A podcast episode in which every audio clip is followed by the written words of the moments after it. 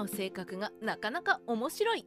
破竹の勢いでご紹介？破竹の勢いとは節があってなかなか割れない竹も一度節を割ってしまえば勢いよく最後まで割ることができるように我が軍の勢いも今はその勢いだと例えたことから生まれた言葉です。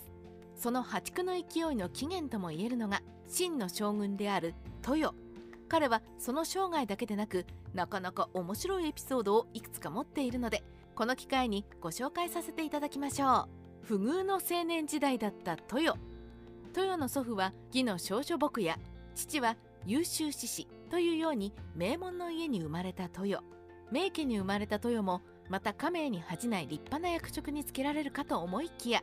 なんと彼の父親はよりにもよって芝居と折り合いが悪くさらには幽閉されて死亡してしまいます。これによって豊の人生は罪状態となるかと思いきや学章によって朝廷に推薦されさらに芝生に気に入られたのか豊の破竹の勢いの始まり。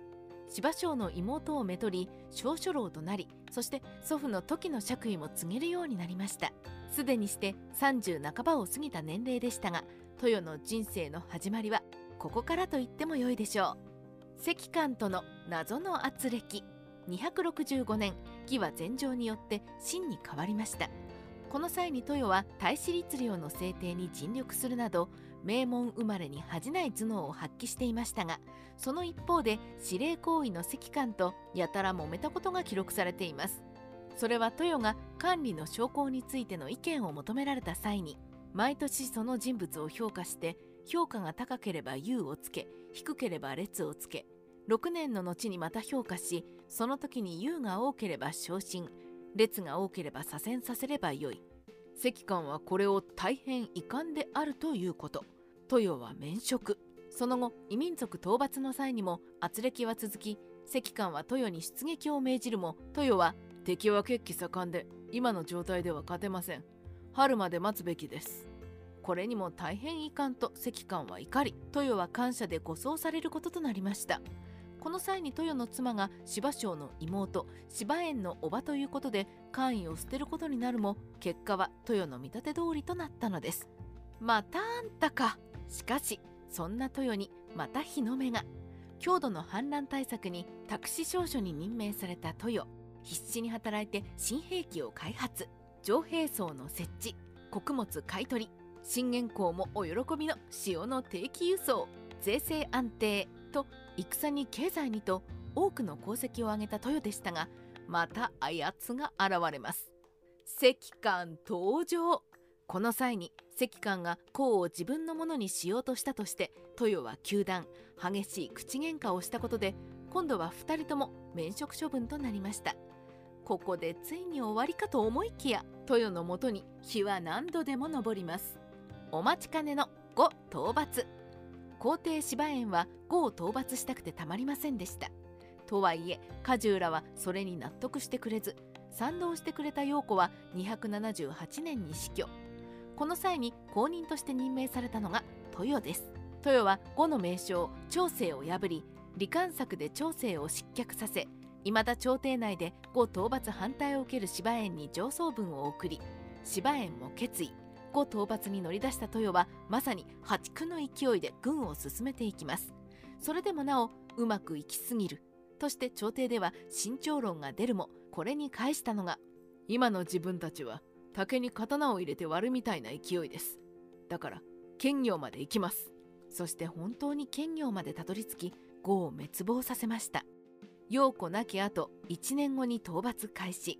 滅亡させたのはさらに1年後。豊は見事に陽子に任された仕事をやり遂げたのです。都公豊の祖父を先に助けてくれ。そんな豊のエピソードをいくつかご紹介しましょう。豊がある日橋を架ける土木工事が必要な場所があると上層しました。その場所は川が荒れやすくたびたび船が転覆する事故が多発していた場所です。これを周囲は橋まで架けることはない。としていましたが豊はこれに反論して土木工事を完成させました。豊の祖父はかつて宗妃に命じられて諸葛丹と一緒に船を作りテスト運航の際に暴風で船が転覆するという事故に遭っています。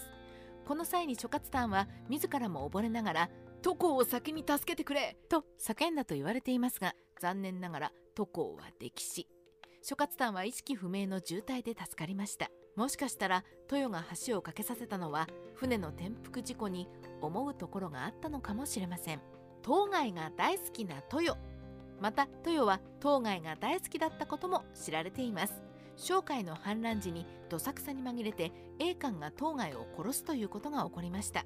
これに当該殿が大好きだった豊は怒り沸騰。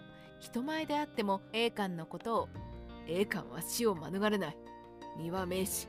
高い地位と人望を蓄えているのに良い評判を立てられず部下を投御することもしていない。器量が小さいくせに君地の皮をかぶっている。その責務をどうやって全うする気なんだ？と非難していたといいます。栄冠は豊に謝罪したといいますがその最後は豊の言う通りなのは皮肉でしょうか？豊は運動神経が悪かった。さて最後に筆者が豊に親近感を抱いた一節を。豊運動神経が悪かったように言われています。馬に乗れず弓も上手でなかったので従軍の際には必ず将兵がついていたというのです。あの時代に馬に乗れない将軍まるで小学生の頃逆上がりができなかった筆者を思い起こされるとは言っても豊の家は代々文官の家系であり馬に乗る訓練をしていなかったのでしょう。現代でも馬術は訓練が必須のもので30過ぎてやっと役職が回ってきて50過ぎて戦に出た豊がいきなり馬に乗れなかっただけかもしれないので全て運動神経が悪いでは言い表せないかもしれませんがそれはまあ謎のままということで。三国志ライター千の独り言今回は豊についてお話ししてみました。